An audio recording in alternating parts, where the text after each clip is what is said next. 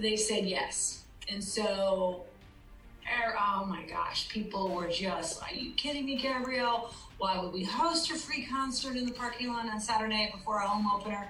Everybody has pressure points. I mean, it was just, how are we going to, clean it? How are we going to get everything done? So the first year we hosted the Blues Travelers and, who was the second band? I'm forgetting the second band.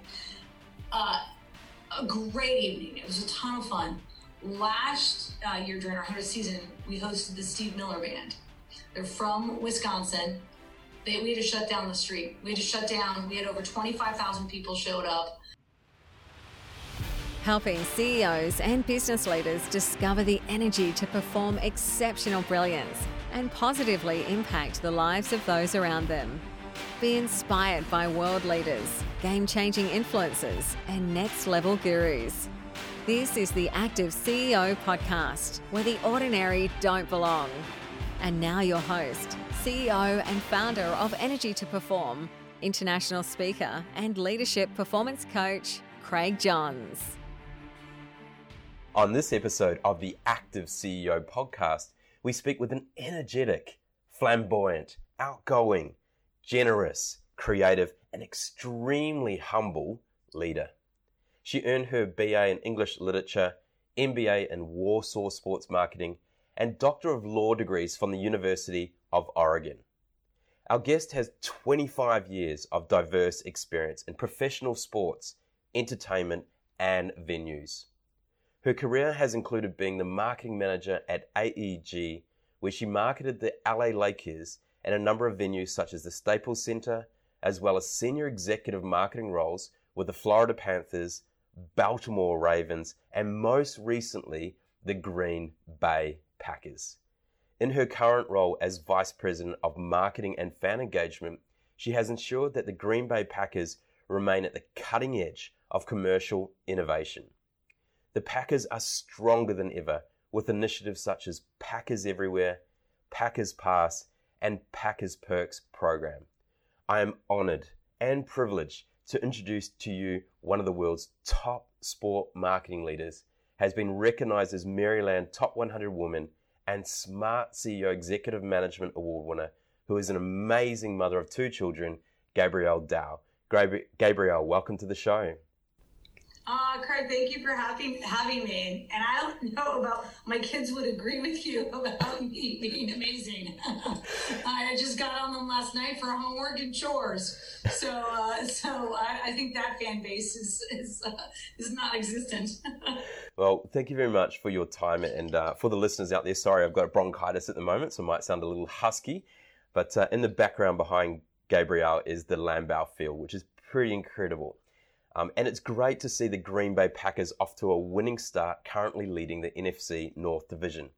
But before we dive headfirst into your incredible work at the Green Bay Packers, let's take a trip down memory lane. So growing up in San Francisco, the center of liberal activism in the USA and birthplace of the United Nations, must have provided an incredibly diverse upbringing. You know, for you, Gabrielle, what was life like growing up in a city that is known for ethnic clustering, the Golden Gate Bridge, and an eclectic mix of architecture and landmarks? Well, and also north of that is the wine country. So let's not forget that wonderful area. Now you've piqued my interest. Napa and Sonoma. So for all our listeners, where I'm from is Marin County, so that's across the Golden Gate Bridge and kind of sandwiched between San Francisco and Napa Valley and Sonoma. I lived a wonderful life in the Bay Area is what kind of the whole area is called. And I'm an only child, and my parents, my mom and dad, had a wonderful home. They both worked full time, and so I, at a young age, had responsibilities and knew how to take. I was taking public transportation, as a kid because you just had to because you're in a thriving city and a thriving area, and you kind of grow up fast. But it was just it's wonderful. The weather, the beauty, the city itself. A really privileged and wonderful childhood upbringing, and I'm very blessed. Yeah, beautiful. And I've visited there before, and I absolutely love just the diversity there, which is pretty amazing. Was sport a big part of your childhood? Well, actually, my father, and I didn't really understand this as a kid, my dad was, first of all, he was a frogman in the Korean War. And then when he came back, he went to San Jose State. He played football for a college in San Jose and part of the California school system. And he played with a gentleman by the name of Dick Vermeil, and who was another football player, NFL football player, and also coach. And then his assistant coach at the time was Bill Walsh. So Bill Walsh is a famous coach, as you would know, of the 49ers, and has several Super Bowls under his hat. And so my father played football under Bill Walsh at San Jose State, and then was drafted by the Baltimore Colts and the Los Angeles Rams. So, which are now the Baltimore Ravens, and now it is the Los Angeles Rams, but they moved to St. Louis and they came back. So, as you know, so I didn't really know this as a kid growing up. So I guess you could say it was in my blood. I went to law school and business school in Oregon, but my whole goal in life was to become a lawyer and work in the FBI. So sports was not on the radar of where I wanted to be or what I wanted to do. I completely stumbled in this business. But back to my dad being a frogman, I swam. I was swimming well before I could walk, in fact, and we had a swimming pool, and I was on every swim team possible and swam in high school. And then actually before I went to Oregon, I went down to Santa Barbara for swimming, and then I transferred up to Oregon. But swimming was my big sport in when I was little and up until high school and through, not through college, but it was a great sport. You don't normally associate the FBI with the University of Oregon. It is normally sport. So what actually lured you to Eugene? Well, journalism and the journalism program. So I thought that might be where I wanted to go, and the J school was big at Oregon, and it was big at USC, so I was going to leave Santa Barbara and figure out my next step. Santa Barbara was wonderful and great, and I loved surfing and swimming every day, but I needed to focus, and so I transferred up to Oregon for their journalism school. So my English degree comes under that program. And then I finished undergrad, and I got a job right away from Macy's in the buying office. And so I moved to San Francisco, back to San Francisco, and I was a buyer for Macy's. And then throughout my travels, I applied to law school and got into Oregon's law school. And that's when I decided, okay, yes, I'd like to probably go into the study of law and the different careers. I thought maybe being a DA or doing something in that realm. Got into law school, went there, and then ended up clerking back at a firm in San Francisco for a tax firm, and was incredibly bored. So I went back to my boss at Macy's and said, I don't know if I want to be a lawyer.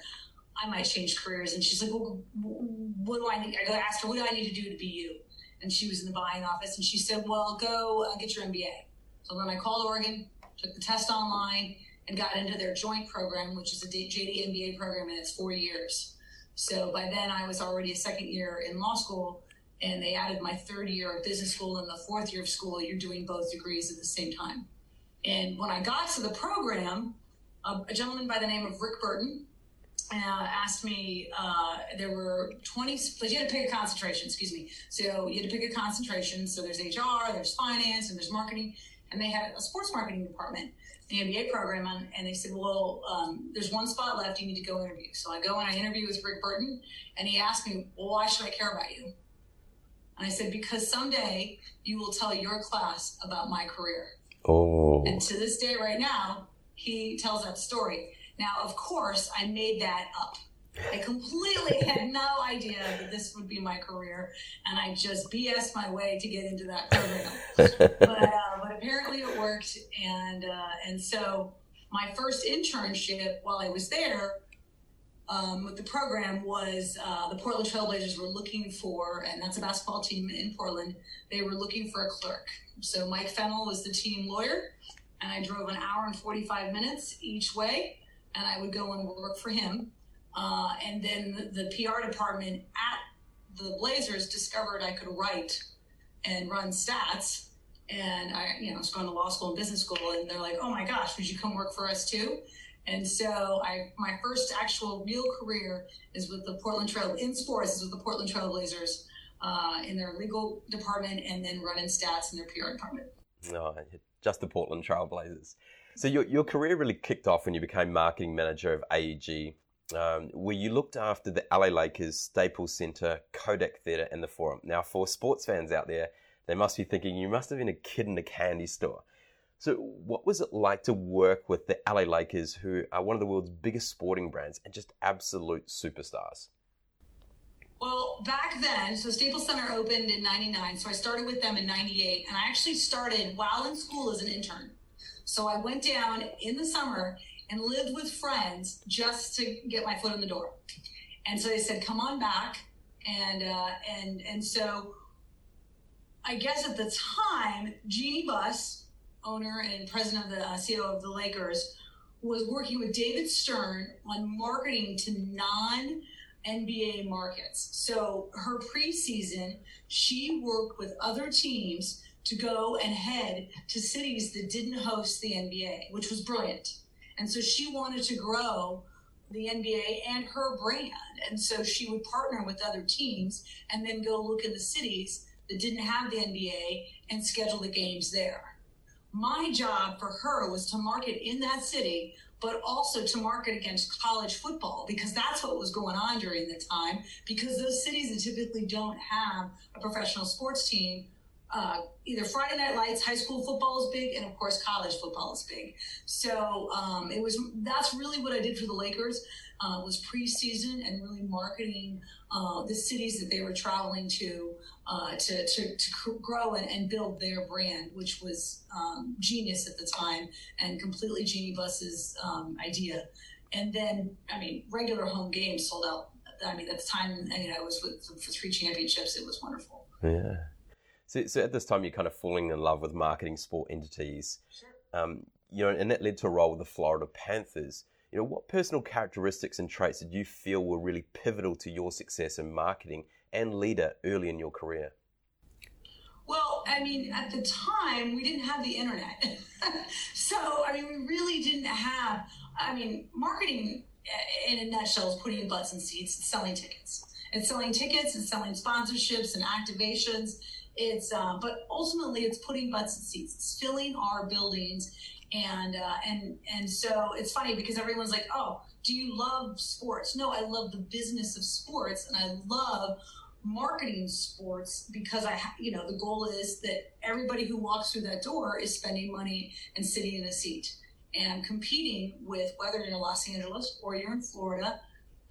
All sorts of different experiences and other areas where you can go to the movies, you can go to the beach, you can go to NASCAR, you can go see a tennis match, disposable income. I'm competing with everyone's dollar that's out there already. And so that's what I really enjoyed. And the Panthers were a great opportunity for me to grow in my craft and career and a promotion, and work with some really great people at the time. Chris Oberhall was and Jeff Kogan were the leaders at the time when I was there, and I had heard their reputation. I learned about their reputations, and I studied where they've been and talked to people who had worked for them. So I knew they were great leaders, and to go and do things and be creative. And I remember one year we're selling tickets and we're launching this, and it's hockey in Florida. Who wants to know about hockey in the middle of South Florida where it's gorgeous and you can go to Miami, you can go to the beach. And so we dropped massive blocks of ice all over the city like snow was coming. And inside were tickets to the game. So if you were smart enough to, grab a block or do something with them, all you're trying to do is create emotion, create connectivity and awareness of your brand to get people to buy tickets or packages or single game tickets. So talking about creativity and innovation, then linking back into your father on the Baltimore Ravens. Your vice president of marketing there, you created a female fan initiative in what had been a really male-dominated fan base, and it was called Purple and Purple Friday. What was the secret to the success of Purple? Well, there are 2 different initiatives. Purple was geared toward, obviously, the female fan, But remember, Baltimore is a teenage team. It's only, at the time, it was only about 25 years old. And, you know, the Packers just turned 100 last season. So you're dealing with a small market, a team that's brand new in the blip of all the other teams. And this team is sandwiched by three dynasties, the Eagles to the north, the Steelers to the west, and the Redskins to the south. And so the thinking was, okay, who controls the purse strings? Who's going to be interested in coming to our venue and to get it to growing attached to this brand? And we just thought, oh, women, absolutely. And how do we reach them? And so Purple evolved with a way to speak to the female fans and get them on board first, because they're going to bring their kids, bring their husbands, spend the money. And we're going to grow them because they control the purse strings, and you know, obviously can kind of control the household. So that's where that started. Purple Friday was a whole separate initiative that was geared towards the community and getting everybody excited about the upcoming game. And that really was I was watching my kids, and I was like, well, aren't you going to? The Ravens are playing this weekend. What are you going to do? And she should wear the jersey to school today. And so I wanted our fans to really latch on and be proud of their fandom and to celebrate it. So we worked with the city, we worked with all the schools to make it known that on Fridays, it is okay to dress in your Ravens gear and celebrate your fandom, especially being sandwiched by three different dynasties that had long histories and deep followings. So yeah, it's so important to that change that perception, and like, you know, if everyone's wearing purple, everyone's starting to buy in, then the culture grows exponentially, doesn't it? Right. And you wanted to see them at the bus stop. You want to see them at the grocery store.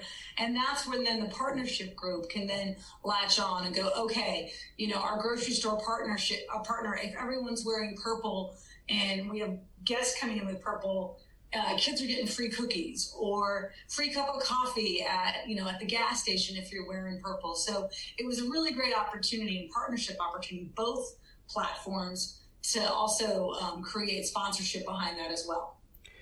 In 2014, the Green Bay Packers recruited you as the Vice President of Marketing and Fan Engagement.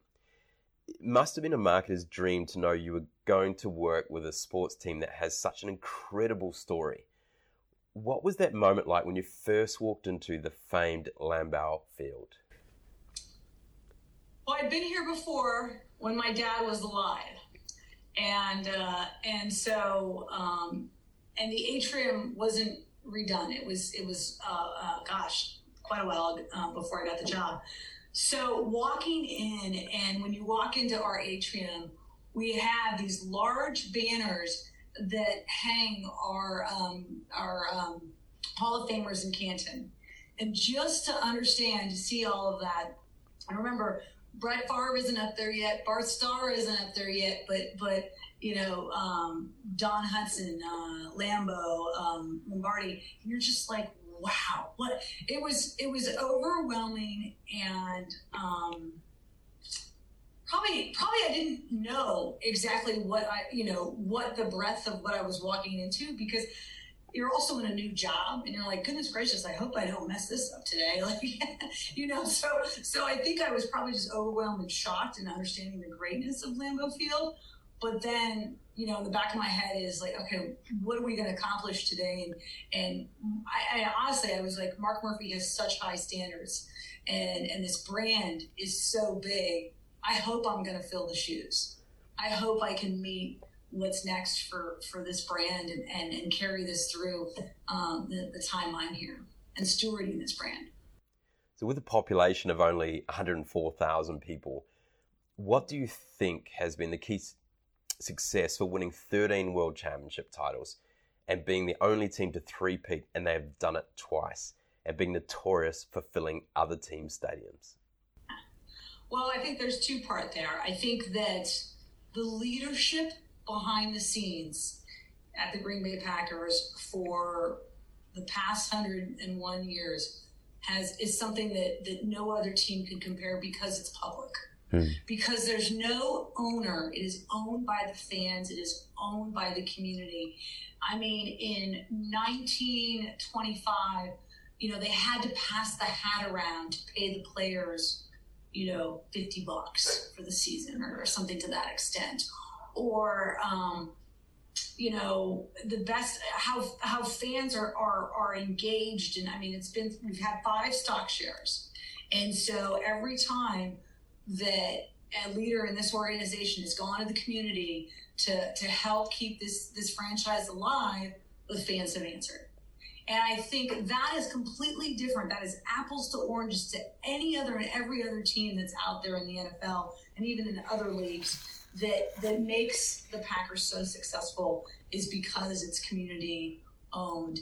And no disrespect, but there's no millionaire that's you know, there's no one to point the finger to when something does go wrong. It's going, how do we continue to be better and how do we grow as a team, because we're owned by the community, and what are we doing well and right that is for the community, and that's being here and creating jobs and creating a destination for this small wonderful town. So as a community owned team, the Packers have sold out since 1960 with 360,000 shareholders and 160,000 on the wait list. This is an incredible statistic. You know, what advantages does the Packers have for being a community-owned team? Well, I mean, for one, I think the advantage is that, again, I always say this, we're kind of everybody's second favorite team if you're not a Packers fan, because people kind of gravitate toward the fact that it is a community-owned team. But I think what we're doing here now and the leadership that's in place right now from Mark Murphy and Ed Policy, creating Lambeau and Green Bay as a destination, a bucket list for fans to continue to come visit, because, you know, Craig, we don't have an owner. If something happens to this building, no one can write it. You know, we just don't have some millionaire just write a check and collect the insurance. I mean, yes, of course, it's all insured, but we have to reinvest in this community, and we have to reinvest in this franchise to keep it to where it's competitive in the NFL. And that is really important.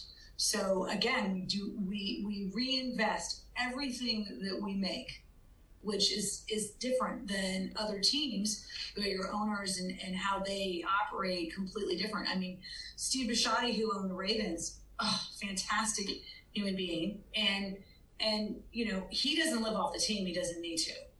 And so he can, but he controls the team.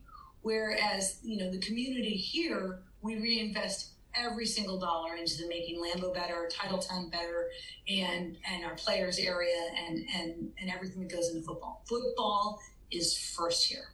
Absolutely first. And so is the field. It's like the All Blacks in New Zealand. Yes, absolutely. So this year is a very special year for the Packers as it turned 100 on the 11th of August.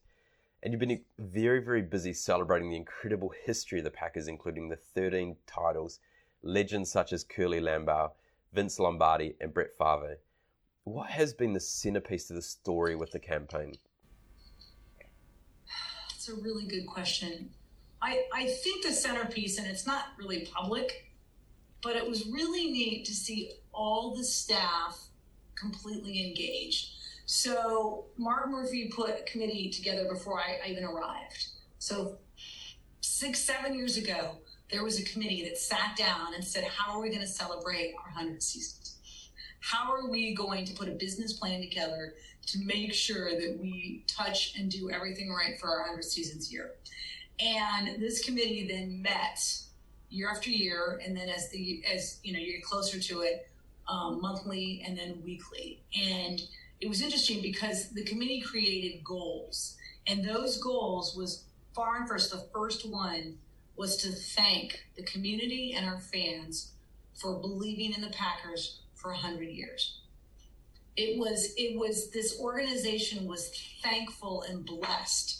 That was number one. There was nothing about sponsorship or sales or making any type of money off of how we celebrated and thanked the 100th season. And I think that resonated through the community and also through the staff in this organization. So we probably have about 200 full-time employees, but we have probably 1,000 part-time employees, and then on game day, even more, because Lambeau Field is open 364 days a year. So between all of our businesses and tours and Hall of Fame and restaurants and everything else that we do, the 100th season was the first, I think, a campaign that, I wouldn't say first because I wasn't here, but the campaign that brought the staff and community and everybody who had touched the Packers in some way together. And that's pretty unique and powerful. Connection is so important. So building a fan tribe is so invaluable for sports teams. It's all about getting people who like you to love you. What are the values that are central to every marketing decision the Packers make? The values. Well, first of all, is it on brand? Always. Is it on brand? And that has been something that I think, even back to Curly Lambeau and to the start of this franchise, how do we build this team and stay on brand? And then the second thing is stewardship. How do we continue to steward? So whatever we do, is it going to make us better if we leave here tomorrow? So I think the two values there is we value our brand and we value what the foundation that our brand is on. And then we value stewarding our brand and taking care of our brand. The Packers Everywhere initiative is all about being part of something bigger. I love this strategy because it's a very clever way to connect the larger Packers community. For our listeners, what is it all about, and why is something so simple so successful? You nailed it on the head. Why is something so simple so successful? I think because it's, again, going back to community. It's community-based. It's a way for our fans to reach each other or to connect with each other in that Packer community, and it's a web page. How simple is that? It's kind of like the very inexpensive Amazon Prime. Like, you can all go there and get what you need. But it was actually Mark Murphy's idea to create a community, a location almost, or a place where everybody can kind of gravitate and figure out. And so when we got here, it just had bars on there, and you had to register yourself as a Packers Everywhere bar. Well, then I was like, and then we started traveling to all these different cities, and we were learning the pep rallies were just growing, and people were following where the next rally was and making a bucket list trip, because you can't, not a bucket list, but a trip to, for example, Tampa, because you can't get tickets here. And so it was easy to go someplace warm and go and see your Packers play. And we started figuring out that the teams that were that would sell the most tickets to our fans, typically, if there were tickets available for our fans would buy, we would host a pep rally. So, and it's been a process, but I think it's become a great community. So now we have clubs. Now we've added bars. Now we've added fan clubs. And so what we were also discovering is, for example, Los Angeles, large fan club. UK Packers, large fan club. There's clubs all over the U.S. and some in Europe that were getting together on their own. And so now we created that portal so that that our fans could list their club. So if you happen to move from Green Bay to Orange County, you could go and meet the club and watch the game and be with other Packer fans. So, and then lastly is all the social feeds and contests that are on that page. But it's become hugely successful, and many teams call us and ask us how to replicate that. And I don't know the answer. I blame our fans and our community, because there's nothing else like it. So the Packers are known for leveraging all its assets, including the stadium, as you've kind of been talking about here. How important has the Packers Pass program been to continually grow the Packers fan base? Well, I think the Packers Pass is basically a check-in. And so whether you're here at one of our events or you're on the road at the rally, it's basically an opportunity to know, hey, Craig, you were here, and here. We know where you are.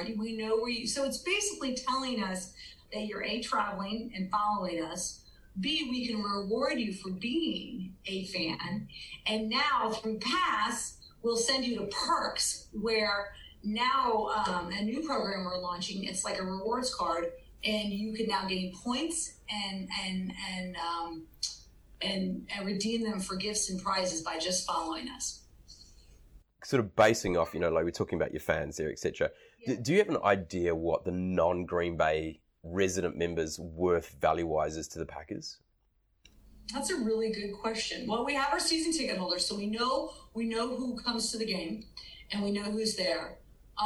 But if we looked at our zip codes of the season ticket holders, they would be from all over the U.S. Yeah. Wow. In fact, there's more private planes that fly into that airport, to the Austin Straubel Green Bay Airport, than any location that they say in the state of Wisconsin to come to a Packers game.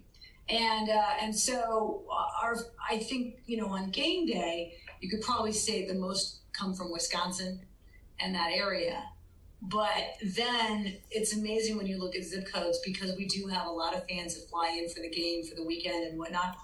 And we also get a lot of visitors. We get a lot of people who come from out of town. And then we get a lot of the opposing team fans who try to buy tickets, but because we've been sold out for so long, they're hard to come by. But the secondary market certainly has helped that. So with that kind of, we actually, we embrace everything, you know, in Wisconsin, but we realize we have a very large fan base outside of the state. And that's why Packers Everywhere exists. That's why we do pep rallies on the road, and we take the show on the road, is because we want to touch and interface with all of our fans, no matter where we are. And even when we go, and at some point we play in Europe, whether it's in London or at the new Tottenham Stadium, we will make sure that we will head to other countries in Europe and celebrate our fandom and touch our fans and connect with our fans and continue to build that community. Talking about community and, you know, fan base is really resonating through here. Loyalty programs have become a really important part of building communities. So what was the brainchild behind the Packers Perks program, and what makes it different to most other loyalty programs? The brainchild, again, was rewarding our fans for reading our content. So whether it's social, on our website, wherever you may go, reading that content. We're actually working on a 2.0 version to launch in June. It's honestly like every other perk. I mean, I don't know if of course it's special, it's the Packers, but I think though that it's just another way to connect with our fans in a different avenue. And you know, and especially those fans that like their rewards. Some people are slaves to Delta and Marriott and Hilton and their grocery store rewards. And so that definitely was a niche demographic that we were reaching, just like we just launched our connected TV apps yesterday. And that's a whole nother market, and, you know, an age demographic that we're going after. Has there been a time, you know, so it's sort of going off the marketing aspects here, has there been a time when someone has said no to you, an idea, or we tried that before and it didn't work? And have you gone and done it and made it work? And if so, what was your approach to that? Have we done it and made it work? I can't, I mean, I get no's all the time. I mean, that's the great part about this job, is that you come up with an idea and they either love it or they hate it, or, you know, for example, yes, I was said no to, and that is, thank you for reminding me, it was the kickoff concert. So I remember I wrote a couple business plans the first couple of years I got here. Finally, by year three, they said yes. And so, oh my gosh, people were just, are you kidding me, Gabrielle? Why would we host a free concert in the parking lot on Saturday before our home opener? Everybody has pressure points. I mean, it was just, how are we going to, you know, clean it? How are we going to get everything done? So the first year we hosted the Blues Travelers and, who was the second band? I'm forgetting the second band. A great evening. It was a ton of fun. Last year during our 100th season, we hosted the Steve Miller Band. They're from Wisconsin. we had to shut down the street. We had to shut down. We had over 25,000 people showed up. And my whole goal before kickoff was to make kickoff weekend bigger. It was to give us something to kick off the season, to start the celebration, and to really engage our fans and our community that, hey, here we are, we're ready to go. And a lot of teams used it. I mean, we don't have to sell tickets and we don't have to generate awareness, but the partnership team really liked it because it just made the weekend even bigger, and it added to the game day value. The other reason is Green Bay has a 2-night minimum. So what is everybody doing the night before a game? And there's only so many bars and restaurants that you can go to if you come here every year. So a show and a concert has become a really great evening before the game, and a great way to again, build the community, grow the brand, and give back, actually, because it's free. It's completely free. And this year we hosted Big and Rich, which is a country act here in the States. And it was a lot of fun. Yeah, brilliant. It said no. And now it's become such a great weekend that all the local bars, they figure out what time we host our show. So let's say it's 6:00 that we open, the concert starts at 7:00, we're done at 8:30. All the restaurants and bars will have live acts starting at 9 or 9:30. So they will never cannibalize what we're doing. And now they have added on to the weekend and plus up who they're bringing for our kickoff weekend. So businesses and restaurants have jumped on board completely. And so if I think we ended this next year, it would be an uprising. So recently you became a board director for Special Olympics Wisconsin. Oh. Which empowers individuals with intellectual disabilities and inspires people to accept, include, and value those with intellectual disabilities through the joy of sport. What was your purpose for joining such an incredible organization? I think I wanted to tie in sports and a lot of children and together. I mean, I wanted to do something that related back to my core competency and how I could best serve the Special Olympics and through marketing and through sport and through understanding the business of sport and helping them succeed. So, it was a time and opportunity also because I have young children. And Mark's like, Gabrielle, make sure that you can commit to this because you do have little kids. And I also teach an MBA class on the side occasionally. And so just making sure that when the time is right. And I wanted to make sure I was on the right board and that it really fits my expertise so that I could really give something back versus just being on a board because I'm a member of the Green Bay Packers leadership team. So. Brilliant. I love it. You're a very busy executive who is always on the go. So what habits and routines do you incorporate to ensure that you achieve high levels of daily productivity and mental clarity? I don't know if wine counts, but it might. We actually have, my husband has a gym, or helped build a gym at the house. And so he and I get up and work out every day. So I am addicted to Beachbody. Yep. And that's a whole workout app that has a bunch of different workouts on it. And that is my time from 4:30 to 6 a.m. for me to be, so I usually work out between 5 and 6 a.m. every day. And that is my time for me. And there's no emails, there's no texts. It's just me and whatever workout's going on. And so that kind of releases a lot of tension. And also sometimes though, it's my greatest thinking opportunity. So I always have a notepad.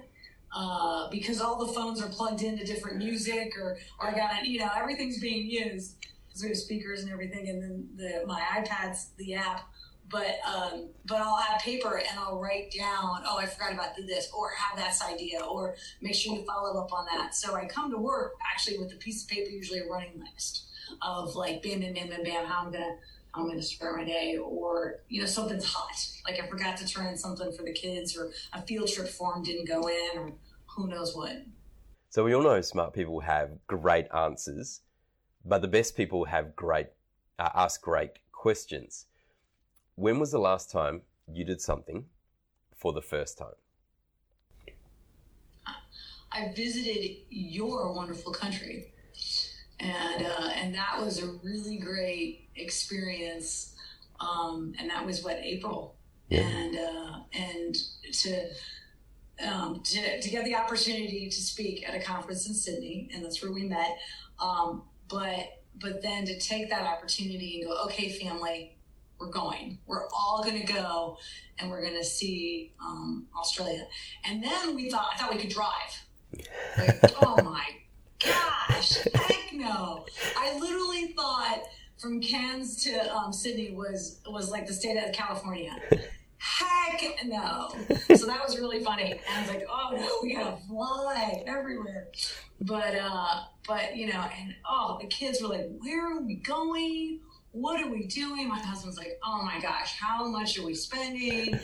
And it turned out to be the best family vacation we've ever taken, and a lifetime memory that we will never forget. And we all, I mean, and then I think Jeff and I decided that we will go back to Brisbane Noosa for at least some type of anniversary that we've decided, because we just fell in love with your beautiful country. Brilliant, brilliant. What is the one question that you would love to solve?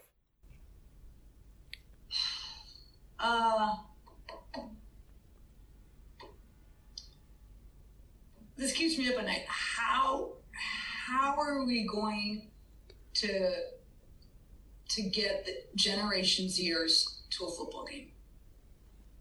Because right now, most of them only know devices and social media and video games and Fortnite, and they know players by their names, not their teams.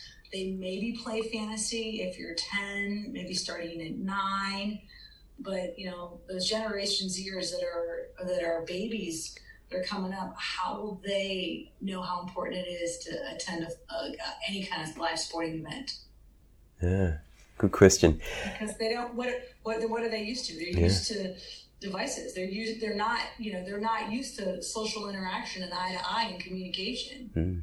And so how do we get A, get them here, and then B, get them engaged? Because I don't want them looking at their phones. I want them looking at the field. At Active CEO, we're passionate about making a difference in people's lives. So we like to leave them with a call to action. What is one piece of advice or call to action you would like to share with our listeners? I always ask, you know, how do you break into this business? And I get asked that all the time. And I would just say internships. If you have any interest in breaking into the sports and entertainment business, intern all through high school, college, and grad school, wherever you can. But B, I would also say keep an open mind. So many people just want to be in marketing. Well, I mean, I was in PR and events before I got to marketing. And in law. So, you know, whether the door opens and you're a sales intern or a community outreach intern, or even the position is not the position you want in marketing, there's too many people out there, supply and demand, for you to ever, you know, you can't look at it like that. Like, oh, I'm just going to keep applying. I'm just going to get this job. I'm going to get the job. You won't get the job unless you have the experience. So go get it from wherever you can and intern as much as you possible if you really want to be in this business and to get a leg up. How can people learn more about what you do, and what is the best way for people to connect with you? It's a public company, so my email's out there, I'm sure. but LinkedIn is fine, and you can reach me on LinkedIn. Or actually, I think, you know, our website has all of our information listed. So, we actually answer when I do get I get a lot of really wonderful requests. I know that it's your mom's birthday and she's coming to Lambeau Field and Aaron Rodgers cannot stop and say hello. I get that. Unfortunately, those kind of requests are wonderful, but they're also impossible to accomplish because there's 81,000 other people who would love to meet Aaron Rodgers as well that's sitting in the stands. So those kind of requests, we always respond to and go, listen, we'd love to help you, but this, that, and this. But there's a lot of times where people will reach out and if we can make a difference, we will. And, and especially if it's something with someone who's ill or in the hospital or, I've never been in an organization where our community outreach people religiously reach out to anybody who's a fan and we share in their concern and compassion and we're community owned and we're about the community of our fans, and so anyone who reaches out I typically do respond, not right away, but and if I don't respond I usually forward it on to a department that knows how to answer the question. So Gabrielle, it's been an absolute pleasure speaking with you today. It's been fascinating listening to your insights about when you were young and you're sort of learning or understanding a little bit around from sport through your dad and through his involvement in NFL. To go down one path of being a lawyer and then end up being in marketing, and just how you took that journey and took the opportunities in front of you to create a wonderful life that you've had now, and to be able to now lead other people through, say, delivering an MBA or being involved in Special Olympics is very heartwarming, and so well done on being able to do that. To hear the history and understand how things are put together from a Green Bay Packers point of view is fantastic for our listeners. To see that there's a lot of foresight and planning that's involved. Say for the 100 years, it was developed with a committee over 6 or 7 years. It's not just something that happened, all right, well, we get 100 years this year, let's do it now. So a lot of that planning that goes in behind it. And to your insights around why it's so important to connect your fans and engage them and make them part of the experience rather than just the observers of the experience. So thank you very much for your time and your wonderful enthusiasm today. And we wish you well with your 101st season at Green Bay Packers. Yes. And it's great to see the team winning. Thank you, Craig, and I hope you feel better. On this week's Active CEO Performance Tip, we talk about titles don't reflect intelligence. Many people consider that having a title means they know more, have better answers, and make better decisions. As a leader, you need to bring people to the table who know more than you do and be the conductor of intelligence in the room. Your role as a leader is to guide, nurture, and make sense of the collective intelligence so that as a united team, you can deliver something more special than any one individual. It is collective skill stacking, which allows the team or company to own its own space. This is how you develop true competitive advantage. Thank you for listening to an engaging conversation with Gabrielle Dow, Green Bay Packers experience, on episode 64 of the Active CEO podcast. How often do you find yourself in bed, unable to sleep, because you still have work ideas, stress, and conversations in your head? Through CEO Performance, we have found that setting boundaries and creating cues that differentiate between work and home life allow you to free your mind and recover with purpose. A recent work stress study conducted by Harris Interactive showed that 83% of workers say they're stressed out about their jobs, and nearly 50% say work-related stress is interfering with their sleep. We know that sleeping less than 6 hours each night is one of the best predictors of burnout. If you're struggling with getting enough sleep and are feeling exhausted and stressed, then contact Craig Johns at craig@nrg2perform.com or on the contact page of the www.nrg2 energy2perform.com website, and we can show you how the CEO performance tools can create the boundary and cue routines you need so you can perform at a higher level. This is the Active CEO Podcast, where the ordinary don't belong. Join the Active CEO movement by visiting www.nrg2perform.com. That's nrg2perform.com. Share this podcast on LinkedIn and be sure to tag in NRG to Perform. Leave a review on iTunes. Drop us a line with your feedback and questions and connect with us on the NRG to Perform Facebook and Instagram pages. Be sure to check out the next Active CEO podcast, where the ordinary don't belong.